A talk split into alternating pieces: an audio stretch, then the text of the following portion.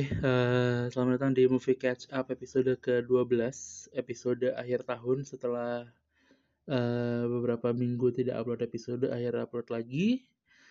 Em, mungkin ini karena udah jaraknya udah terlalu dekat juga ya, jadi kayaknya ini adalah episode terakhir di bulan Desember. Eh, kita ketemu lagi di bulan Januari. Em, jadi kita sempurnakan saja ini sebagai penutup season 2 gitu ya.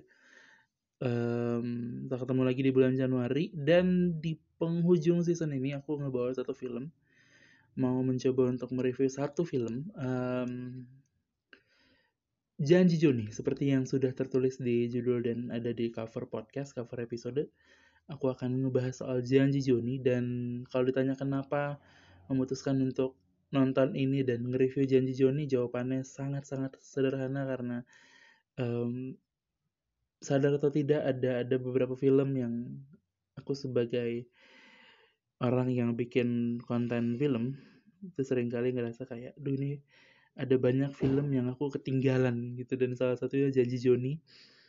Janji Joni rilis tahun 2005 tapi aku ketinggalan nggak sempat nonton nggak pernah nonton sampai selesai uh, jadi ini kayak unlock uh, level aja uh, level terbaru gitu bahwa minimal kalau ngobrol sama orang yang jauh lebih ngerti film terus udah nonton film Cakalala udah nonton de, uh, film yang disutradarai uh, Tarantino? Udah nonton ini? Ya? belum tapi udah nonton Jaji Joni itu barometer yang memang agak jauh tapi ya nggak apa-apa lah. Um, jadi kayak kayak unlock level terbaru aja. Sebenarnya itu itu kenapa aku memutuskan untuk nonton nonton film ini dan jadiin ini uh, topik episode 12 uh, penutup akhir tahun kali ini. Um, sebelum kita mulai reviewnya di sesi non spoiler dan sesi spoiler aku mau info dulu kalau movie catch up uh, aku sorry aku ikutan 30 hari bersuara tantangan dari komunitas thepodcasters.id kalau yang dengerin dari tahun lalu seharusnya sudah tahu. Jadi di penghujung tahun lalu aku juga ikutan di podcast ini. Uh, tapi tahun ini aku pingin bermain-main di tempat yang berbeda. Jadi aku main di kadang kadang-kadang the podcast. Kalau pada mau ngecek mau ngedengerin. Oke okay, sorry kita lanjut tadi. Uh, Ya, aku ikutan 30 hari bersuara di kadang-kadang the podcast bisa dicek kontennya berbeda daripada yang ada di sini. Uh, lebih banyak bukan bercanda ya, tapi lebih banyak eksperimen aja sih. Beberapa episode aku yang ada yang sulap. Tadi malam justru ngomong-ngomong saya serius, so, so, so filosofis, filosofis. Uh, ya lebih banyak eksperimen aja sih, eksperimen konten audio di situ beberapa terlalu cringe beberapa cukup oke. Okay. tapi ya ya udahlah. Kalau pada mau ngedengerin pindah ke sana aja nanti habis dengerin episode kali ini. Kita mulai langsung episode ke-12 movie catch up dengan film Janji Joni disutradarai oleh Joko Anwar. Yuk kita mulai. Aku puterin trailernya ya. Aku udah lama nggak muterin trailer. Aku puterin trailernya Janji Joni. Yuk boleh tahu nama kamu Gini aja, kamu antar film kita, pastiin filmnya jangan sampai putus di tengah-tengah. Setelah itu aku kasih tahu nama aku. Deal? Woi, lepasin nggak? Masih kecampur ya? Zaman sekarang masih ada aja yang bisa jadi pahlawan. Nah, lu jatuh cinta ya? Nggak bisa, men. Dia mesti pergi sama gue. Eh, lu ini siapa? Ke rumah dia? Gue punya pekerjaan. Dan gue harus berani ngambil resiko untuk itu. Jangan! Perhatiin nggak pak kalau filmnya nggak fokus? Gue udah sampai titik di mana gue nggak ragu lagi buat mata ini. Taruh, taruh.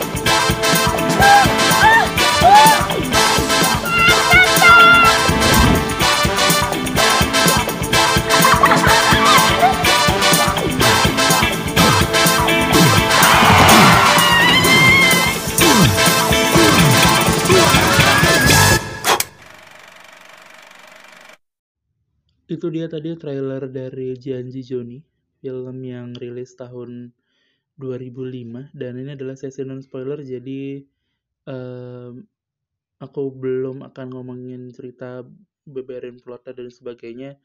Di awal aku justru pengen bacain data uh, data filmnya gitu ya siapa yang terlibat dan lain sebagainya sebagai bentuk apresiasi. Dan mungkin juga sebagai bentuk flashback juga sih untuk yang uh, ngedengerin gitu uh, jadi bisa ngeh lagi siapa aja yang terlibat di sini. Dan karena ini film yang udah cukup lama kita jadi bisa berkaca gitu apa yang udah mereka lakukan tahun 2005 nih. Uh, gimana kondisi mereka di 2021 gitu. Jadi menarik makanya aku akan bacain uh, siapa-siapa saja yang terlibat dalam film ini. Dari sinopsis kali ya, ya jadi datanya kita mulai dari sinopsis. Harusnya sih udah pada tahu um, ini bercerita tentang Joni seorang pengantar role film um, yang bertemu dengan seorang wanita cantik lalu dia berjanji akan mengantarkan role film um, dengan lancar wanita itu akan nonton dan wanita itu minta untuk Joni berjanji untuk bikin nontonnya nggak terganggu dengan role film yang terlambat datang. Uh, konteks role filmnya sebetulnya kalau uh, untuk anak-anak muda masa kini. um, jadi pada tahun 2005-an itu mungkin ya. Ini aku nggak tahu juga nih. Karena aku kan tahun itu masih berapa ya? Masih 8 tahun. Jadi nggak nggak tahu banyak juga. Um, pada tahun itu orang tuh kalau nonton film masih pakai role film yang benar-benar klasik um, dan itu nggak jadi bukan satu bioskop punya satu film uh, karena nggak cukup kan modalnya terlalu besar untuk untuk semegah itu satu bioskop dikasih satu film terus ada 10 bioskop ada 10 kaset film lah ibaratnya kaset gitu ya. Uh, enggak jadi ada dua bioskop satu kaset film lah ibaratnya satu kaset film itu kalau nggak salah terdiri dari enam roll film kalau nggak salah kalau yang aku tonton ya di Janji Joni gitu. Jadi ada enam roll film otomatis karena uh, jadwal tayangnya tidak terlalu nggak uh, nggak bersamaan itu ya berjarak mungkin sekitar setengah jam atau berapa gitu otomatis ada orang yang pulang pergi bolak-balik dari satu bioskop ke bioskop kedua untuk nuker-nukerin. Jadi misalnya roll 1 2 di bioskop A roll 3 4 di bioskop B uh, begitu selesai diputar dia mesti ke bioskop B ngambil roll 3 4 naruh ke bioskop A uh, roll 3 4-nya terus roll 1 2-nya ditaruh di untuk jam penayangan kedua di bioskop B gitu. Jadi ngerti gak sih ada ada kerjaan itu pada pada zaman itu dan Nicholas Saputra sebagai Johnny uh, tugasnya mengantarkan roll film itu dan dia berjanji bahwa dia akan mengantarkan ini dengan tepat waktu karena dia uh, pengen berkenalan dengan seorang wanita cantik lah gitu lah ya. Uh, itu sinopsisnya menarik sebenarnya karena kalau mungkin yang belum nonton enggak apa-apa juga sih aku nggak ngejudge apa-apa gitu ya. Yang yang belum nonton mungkin uh, bisa ngeh bahwa kondisinya seperti itu. Jadi kalau kalau dari sinopsisnya aja sebenarnya kita bisa tahu ini arahnya lebih ke kayak ada janji berarti ada sesuatu yang dipertaruhkan, ada halangan-halangan untuk menunaikan janji tersebut dan sebagainya.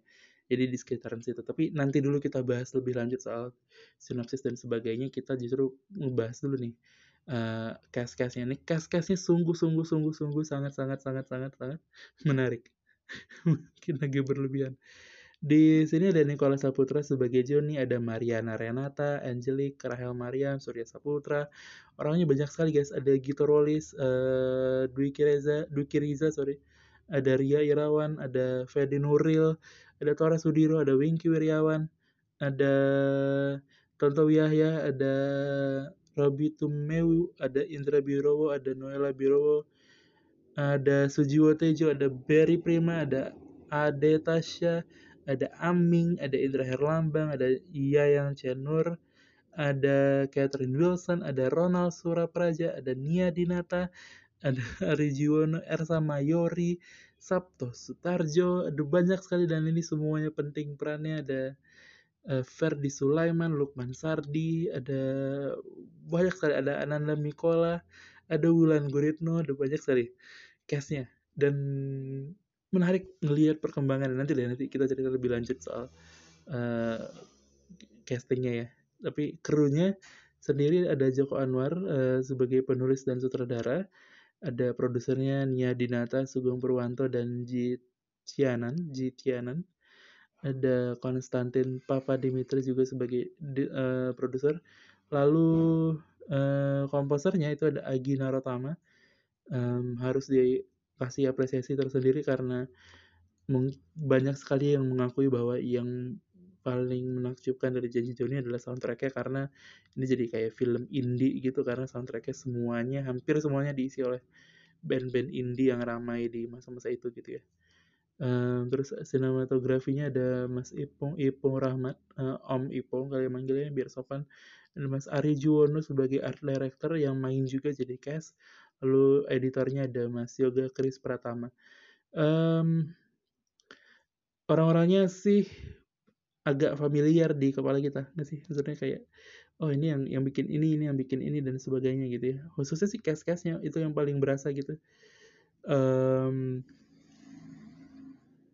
sebelum aku mulai reviewnya sebelum sebelum ngomongin eh, kesan eh, eh, penilaian dan sebagainya aku mau meletakkan apresiasi tertinggi dulu sih eh, kepada orang-orang yang terlibat dalam film ini gitu ya. Maksudnya eh, mungkin jadi bagian tertentu dari perkembangan film di Indonesia.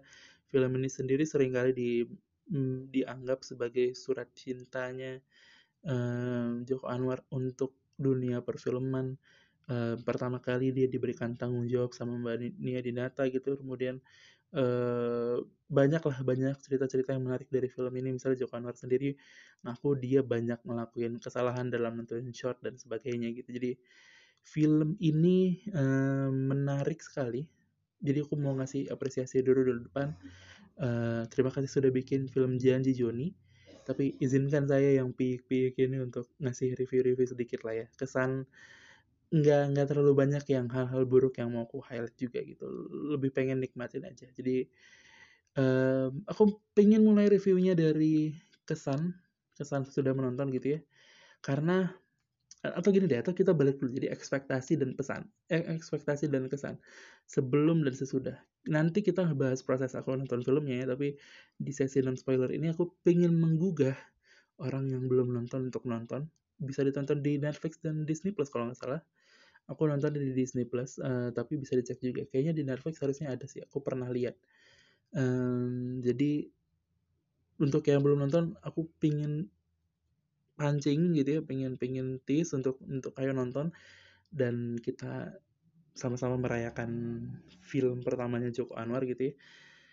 Di sisi yang berbeda aku justru juga pengen ngajakin yang sudah pernah nonton untuk wisata masa lalu bareng-bareng. Mungkin rewatch atau eh, apa pun gitu ya mungkin dengerin dan kemudian flashback ke masa itu mungkin ada yang nonton di bioskop film Janji Joni dan sebagainya. Jadi eh, aku pingin mulai dari ekspektasi dan kesan. Ekspektasinya sebetulnya adalah em, ini film akan kaku.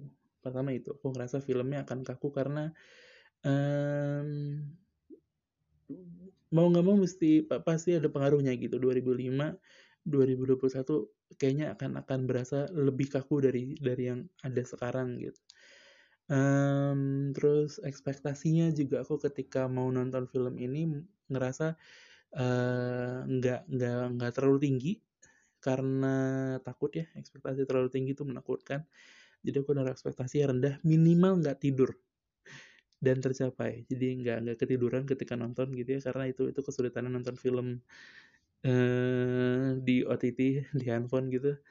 Karena eh berasa berasa banget ketiduran nih gitu. Jadi nggak ketiduran itu itu udah satu hal ekspektasinya. Jadi aku naruh setnya eh, naruh eh, patokannya di situ aja minimal nggak ketiduran dan dan tercapai. Em, ekspektasinya apalagi ya lagu-lagunya cukup aku ekspektasi sih. Maksudnya ini lagu-lagunya akan akan seberapa impactful dan sebagainya gitu ya. Terus tentu saja mengantisipasi Nicholas Saputra gitu ya. Maksudnya aku nggak terlalu banyak nonton filmnya Nick Sap cuma nonton AEDC 1 2 ya ada beberapa eh, film-film lain tapi eh, eh, Aruna dan Lidahnya juga. Tapi hmm, justru kayaknya pengen pengen nonton dari sini. Eh ngelihat Nicholas Saputra di awal-awal karirnya mungkin gitu ya. Em, udah sih ekspektasinya itu aku nggak nggak terlalu banyak gitu ya. Yang penting kayaknya aku waktu itu bener-bener cuman pengen eh apresiatif aja sama sama film ini gitu. Kalau ditanya kesannya sesudah menonton justru cukup ini cukup meningkat dari ekspektasi yang aku memang set rendah itu hasilnya cukup meningkat gitu. Menyenangkan filmnya um, impresif gitu ya maksudnya castnya ceritanya plot twist kalau kita mau bilang itu sebagai plot twist semuanya uh, menyenangkan untuk ditonton dan yang tadinya ekspektasiku minimal gak ketiduran jadi iya seger dan dan, dan bahkan menimbulkan ketawa di sana sini dan bahkan baper di ujung gitu. Uh, itu sih kesannya sesudah menonton ya maksudnya. Dan lagu-lagunya nggak tahu ya mungkin kayaknya ada pengaruhnya sama kualitas audio dan referensiku juga sih. Di aku lagu-lagunya nggak terlalu kena uh, kecuali lagu di akhir lagunya di Adams tapi yang lain tuh agak tipis-tipis deh karena aku nggak ngedengerin lagunya jadi aku nggak nggak ngerasa hype kali ya jadi uh, mohon maaf atas lagunya tapi sisanya sih oke okay sih film jauh di atas ekspektasiku karena memang ekspektasinya di set rendah uh, jadi menonton film ini cukup memuaskan. Oke okay, kita masuk ke sesi spoiler. Semoga itu tadi bisa memantik uh, yang belum nonton untuk mulai nonton. Nonton dulu aja nggak apa-apa. Uh, filmnya durasinya nggak terlalu lama satu jam setengah satu setengah jam. Kurang lebih bisa ditonton dulu nanti balik lagi kita ngobrol lagi di sini dengerin review spoilernya. Jadi uh, dan untuk yang sudah nonton sebelumnya kalau mau nonton rewatch lagi boleh tapi kalau mau langsung wisata masa lalu tipis-tipis di sesi spoiler juga sangat-sangat diperbolehkan sih. Yuk mulai. Kita masuk ke sesi spoiler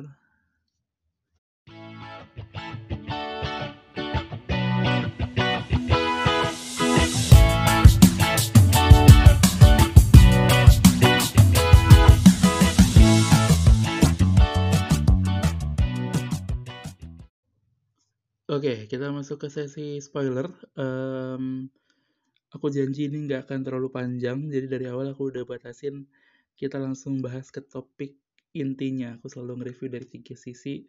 Pertama adalah uh, cerita, lalu nanti kita akan bahas dari cast atau actingnya gitu ya. Ketiga nanti teknis. Teknisnya akan sedikit banget sih karena basicku juga nggak setinggi itu. Um, kita bahas dulu dari segi cerita segi cerita menurutku menarik sih. Seperti yang tadi udah aku ceritain di uh, sesi non spoiler um, dari sinopsisnya aku udah tahu bahwa ini ber, akan akan jadi kayak ada satu orang berjanji lalu tiba-tiba janjinya akan jadi kacau gitu. Padahal sebenarnya sehari-hari dia udah biasa tuh ngelakuin itu. Joni kan belum bukan bukan dua hari tiga hari kerja jadi pengantar film dia udah bertahun-tahun mungkin tapi hari itu ketika dia janji pertama kali janji sama perempuan bahwa dia akan mengantarkan role film dengan tepat waktu hari itu juga tiba-tiba dunia seakan-akan berkonspirasi bahwa Joni nggak boleh menyelesaikan janjinya gitu. Ada banyak sekali kalau istilah zaman sekarang mungkin dijegal semesta gitu ya kayak terlalu banyak masalah. Jadi dari awal aku udah expect ini mungkin akan jadi film di tengah-tengah eh, yang yang di tengah-tengah akan jadi sedikit chaos. Kayak oke okay, um, mungkin mungkin kita akan lihat kayak ini sebelum aku kemudian nonton ya gitu kayak uh, Johnny akan mengalami banyak ke, ke, ke kemasalahan dan sebagainya gitu. Tapi um, oke okay, um, tapi ternyata um, jadi aku udah dapet ekspektasi itu di awal bahwa ini filmnya akan uh, konspirasi gitu. Jadi kayak tiba-tiba semuanya jadi jadi jadi menghalang Joni.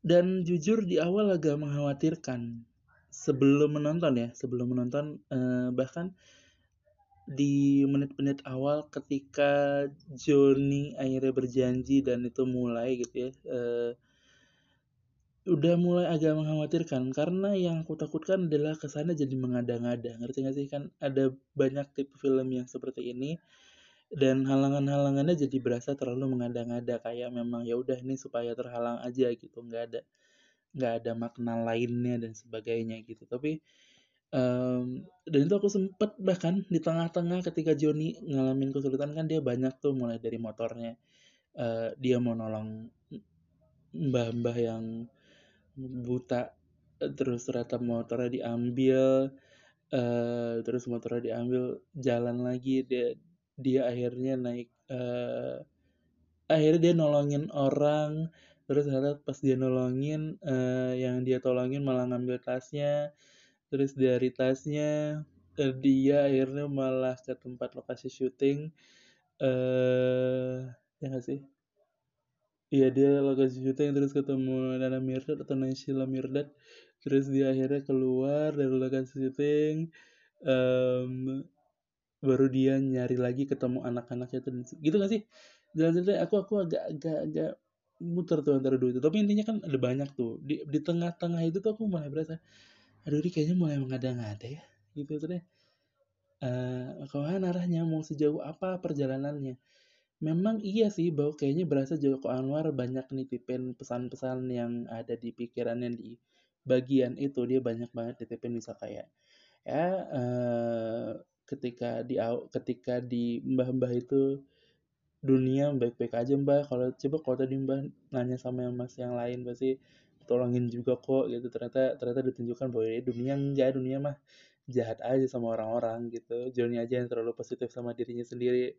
Terus misal soal eh, dunia film yang dia gambarkan bahwa em, sebegitu mungkin bisa dibilang agak acak atau random gitu ketika dia ada di lokasi syuting. Maksudnya banyak banyak pesan-pesan aku ngerti tapi eh, di awal aku berasa kayak loh ini kok kayak terlalu mengada-ngada jadi terlalu diada-adain halangannya gitu. Em, tapi semua terselamatkan. Maksudnya eh, terselamatkan itu jadi dua sih. Pertama terselamatkan jadi lucu dan jadi termaafkan. Kedua terselamatkan karena memang ternyata di konsep semenarik itu. Eh, aku jelasin yang pertama dulu. Yang yang paling jadi bagian favoritku. Misal ketika eh, Johnny tiba-tiba masuk ke dalam sebuah set dia nggak tahu itu set film.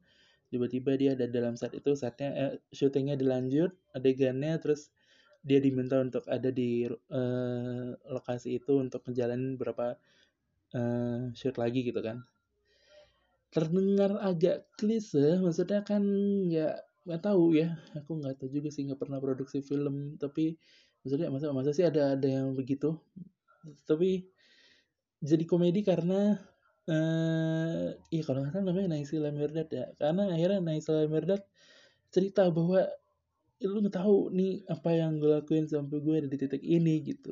Eh Naysila Mirdad ngomong gitu kan terus mm, masuk tiba-tiba kayak acara TV terus Naysila Mirdad mesti disiram dan sebagainya dia cerita bahwa dia mesti ngalamin ini dan ini adalah kesempatan satu-satunya terakhir dan tadi adalah eh, shot terbaik dia pas ada Johnny. I- itu itu terselamatkan jadi lucu karena ja- jadi lucu jadi miris jadi jadi komedi gitu ya. Em, tapi ada satu ini ini sih aduh ini udah paling gila sih. Banyak mas-mas yang di background background film di background background shoot yang menyebarkan yang masang eh poster pengumuman ada pameran barang curian Adam Subandi tuh brengsek sih. Sialan sih. Aduh kayak ah, shit. Ternyata ditarik ke sini gitu. Maksudnya kalau kalau pada ngeh gitu ya ada jadi sebenarnya ini untuk yang belum nonton. Em, ada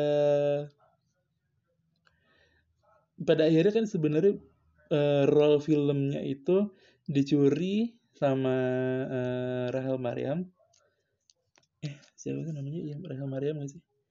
Sama iya sama sama Foni terus eh, Foni disuruh sebenarnya. Foni disuruh eh, sama Adam Subandi.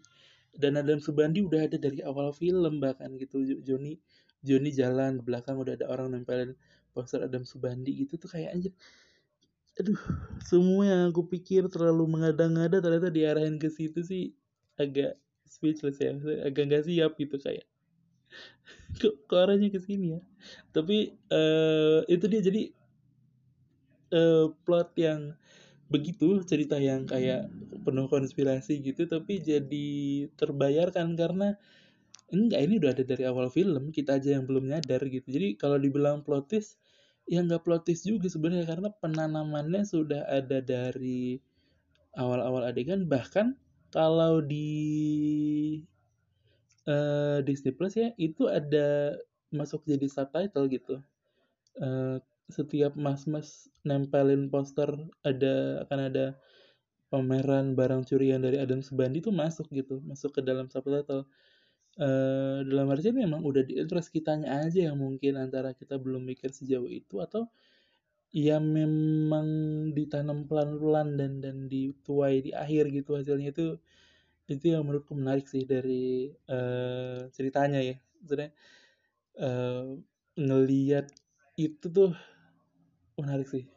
Aku kayak anjir ternyata Adam Subandi semuanya dan scene di itu part itu dari dari Johnny ketemu Foni terus dia ketemu Tony terus dia main band terus dia akhirnya gendong Foni terus dia itu itu bagus sekali adegannya. Itu itu part terbaik dari film ini harus diakui Em, itu momen-momen favoritku tuh cerita itu ya. Jadi dari dari rangkaian itu em, roll filmnya dicuri tasnya dicuri dicuri sama Foni terus dia ngelihat eh, ketemu adiknya dan sebagainya itu komedinya dapet sweetnya dapet. Eh Mbak, kayaknya kalau kalau janji Joni rilis hari ini pasti banyak sekali orang yang kecewa gitu kenapa kenapa Joni nggak sama Foni gitu. Karena sweet sekali mereka di akhir-akhir itu jalan. Jadi em, terus akhirnya dia ketemu sama Adam Subandi terus ada adegan dia loncat ke api terus ternyata sama Sujiwo Tojo ditunjukin bahwa enggak itu tas saya ini tas kamu gitu. Itu kayak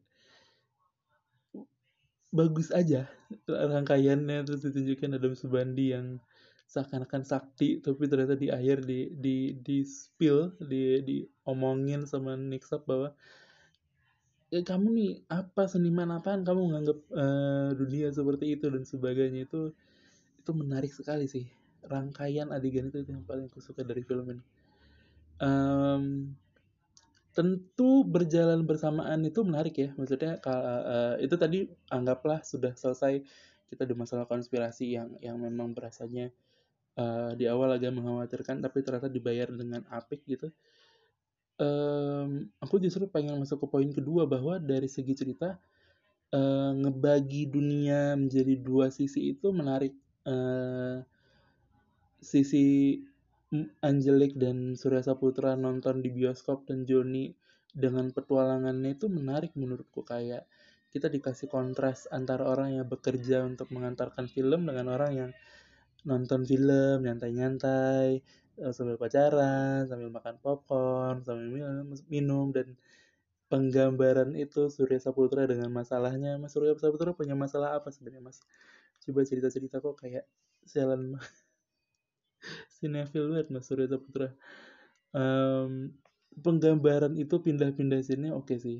Eh, dan aku mikir kayak aduh ini kalau ada scene di mana layar dibagi jadi dua di sebelah ada Joni di sebelah ada orang nonton film akan bagus terus ternyata ada kayak oke ya oke bagus mantap.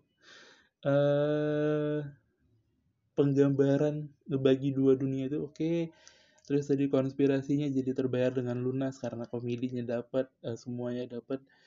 Dari segi cerita apalagi yang bisa di highlight Em, paling kalau dariku ya mungkin mungkin nggak tahu tapi penting atau enggak sih masih masih bisa diperdebatkan. Cuman mungkin backgroundnya Johnny bisa di diperdalam lagi mungkin gitu. Kayak ya mungkin kondisi rumahnya kondisi dia dengan keluarganya dan sebagainya. Ada sih cuman ya nggak tahu nih ini eh, kritik-kritik tidak perlu aja. Cuman aku ngerasanya kalau ada itu kayaknya akan jadi menarik juga gitu untuk melihat Johnny lebih dalam Eh, itu dari segi cerita terus kalau dari segi acting atau castnya secara keseluruhan bagus sih. Hampir nggak ada yang miss ya maksudnya semuanya on point. Bahkan setora Sudiro dan Wingky Weriawan di toilet gitu itu itu se on point itu kayak eh, mereka jadi gandengan terus eh, nunjukin mereka bahwa mereka gay ini ada angsa anjing gangguan podcast angsa. Ah, aduh. Orang tuh motor. Hujan ini angsa sorry guys.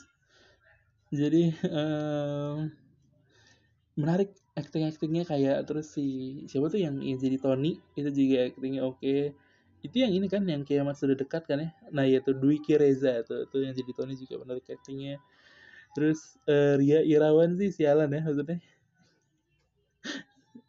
Ria Irawan terus yang ini dua dua kritikus film. Nia Dinata sama Mas Ari Juwana aduh itu lucu nonton bioskop bawa catatan nyatet nyatet film terus yang satu nyontek gitu aduh.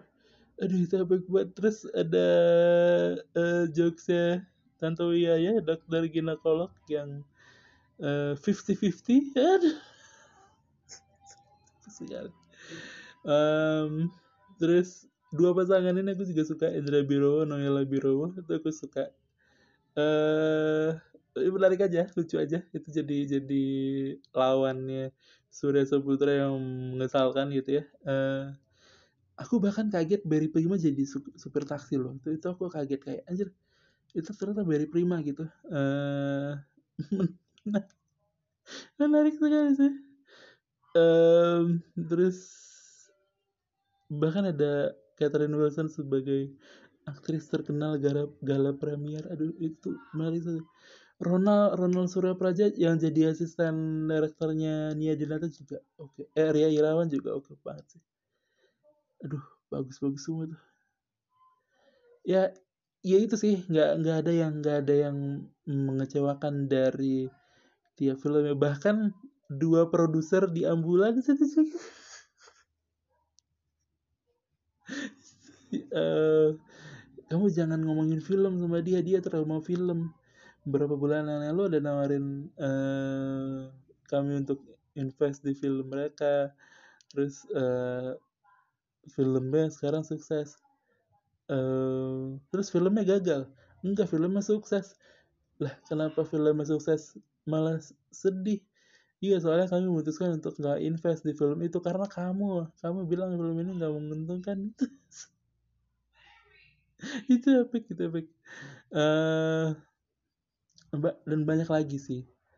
Banyak lagi yang yang jadi menarik di di film ini secara cast ya. Eh Amanda, Ananda Mikola sama Ulan Ulan Guritno itu juga epic kayak tipis banget. Ulan Guritno gitu kayak langsung aja Ulan Guritno mantap. Sama satu hal sebetulnya kalau kalau dari segi cast yang yang agak mengagetkan itu adalah Rahel Mariam anjir ya. Foni cantik banget loh aku kayak ini aku boleh gak shipping tante-tante? Kan kalau ketemu manggilnya udah tante ya. Itu kan udah gak, udah nggak mungkin kak nih. Mariam berapa umurnya ya anjir? Coba kita cek ah gila cantik banget Foni guys. Maksudnya lebih cantik dari Mariana Renata menurutku. Bentar, coba kita cek. Aduh lucu lagi Rahel Mariam eh anggota DPR kan beliau kan sekarang ya. Umurnya 41 tahun guys. 41 tahun itu 2021 berarti 2005 itu dia berapa? Kalau dia 41 berarti 2011 dia 31 kan? 2011 dia 31 terus kurang 6 dia 25 emang lagi cantik-cantik ya sih sialan cantik aku kayak mau muji tapi lah ini udah tante-tante udah gimana nih mujinya nih udah gak enak nih saya nih cantik yang sialan lah Foni dan dan dan chemi chemistry-nya juga menarik gitu sama Nicholas Saputra. Kayak Nicholas Saputra berapa ya? Aku pengen ngecek. Kan Rahel Mariam 25 tuh kondisinya pada saat itu. Nicholas Saputra berapa? Menarik loh. Coba kita cek. Nicholas Saputra umurnya adalah 37 berarti lebih muda 3 tahun kalau ya 4 tahun. Kalau Rahel Mariam pada saat itu 25 berarti Nicholas Saputra mungkin 21an tapi oke. Cocok. Mariana Renata Renata berapa? Mariana Renata coba kita cek. Yang jadi Angelic female Indonesian model. Mariana Renata 83 nah ini ini sama nih eh, sama Nicholas Saputra tapi itu sih maksudnya aku kaget sekaget kagetnya sama ini sama Rahel Mariam kayak anjir. Kan yang aku tahu sekarang udah kayak berjilbab sopan santun anggun karisma anggota DPR gitu. Terus kayak ketemu Rahel Mariam yang pakai jaket jaket denim terus imut-imutan lu coba tiba-tiba jatuh cinta mau temen tante tante jatuh cintanya terlambat 16 tahun mohon maaf dah.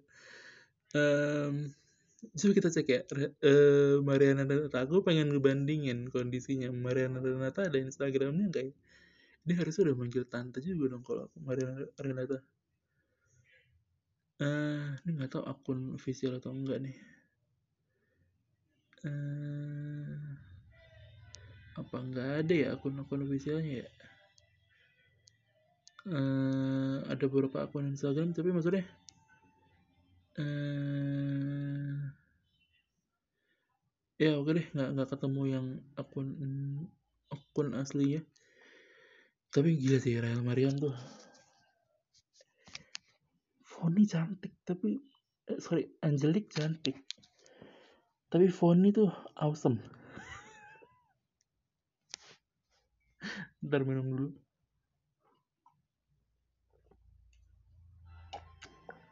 oke. Sorry kita lanjut. Aduh gila sih. Kalau ada yang kenal Tante Rahel Mariam ucapin ini ya. Em, kirim salam. Oke. kita bahas apa lagi? Tadi udah segi cerita segi acting.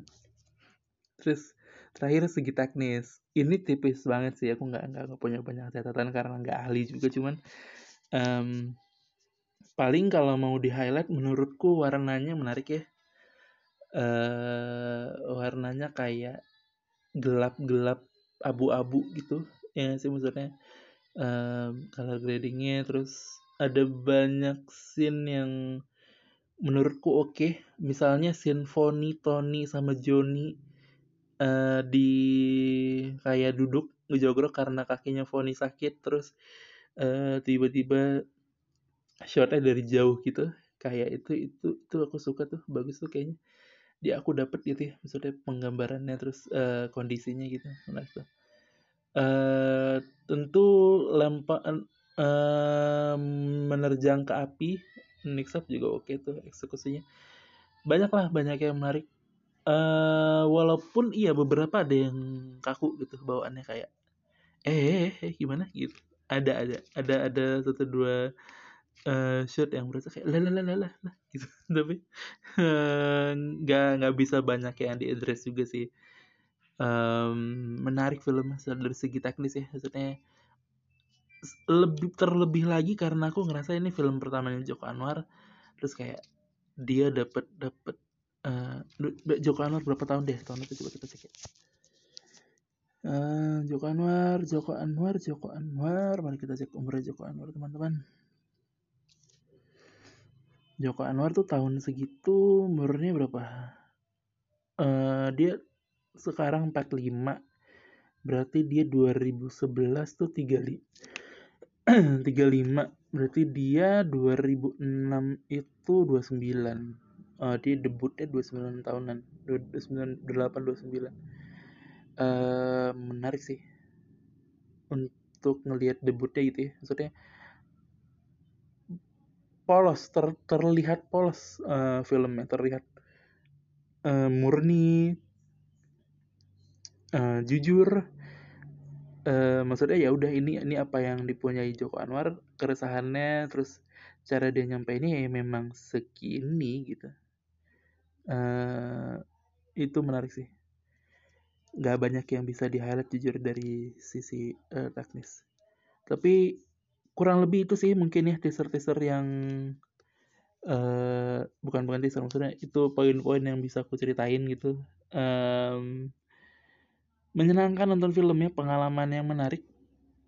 Udah lama aku nggak nggak nonton film jadul dan excited sampai akhir bahkan nungguin sampai scene akhir Angelique sama eh, Johnny nonton eh, berduaan terus dipecah lagi sama komedinya Noella Birowo yang bilang, lah filmnya udah habis itu itu itu komedinya dapet sih oke sih Em, sisanya hari yang menyenangkan, em, waktu-waktu yang menyenangkan untuk nonton Janji Joni gitu ya.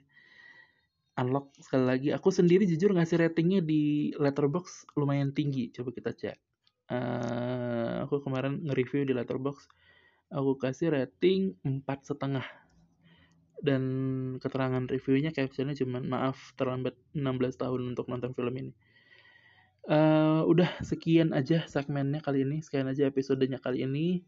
Mohon maaf kalau masih kepanjangan, aku masih nyoba nahan, tapi gimana guys, enak ngobrolnya, kan enak ngomongin Rahel Mariam tadi, Tante Rahel Mariam tadi loh. Gimana sih? Yaudah, terima kasih sudah mendengarkan episode 12. Kita ketemu di tahun yang baru, di 2023, eh 2020 2022. Eh, karena ini terakhir kali kita ketemu dalam konteks podcast, aku mau ngucapin selamat tahun baru. Semoga eh, bisa lebih baik daripada tahun-tahun sebelumnya dan ya eh, selamat merayakan tahun baru, menanti tahun baru, selamat eh, menutup tahun dengan gembira semoga. Em, kita ketemu lagi di lain kesempatan. Jangan lupa dengerin kadang-kadang The Podcast untuk 30 hari bersuara. Sampai jumpa di episode berikutnya. Terima kasih sudah mendengarkan Movie Catch Up di season 2. Pamit.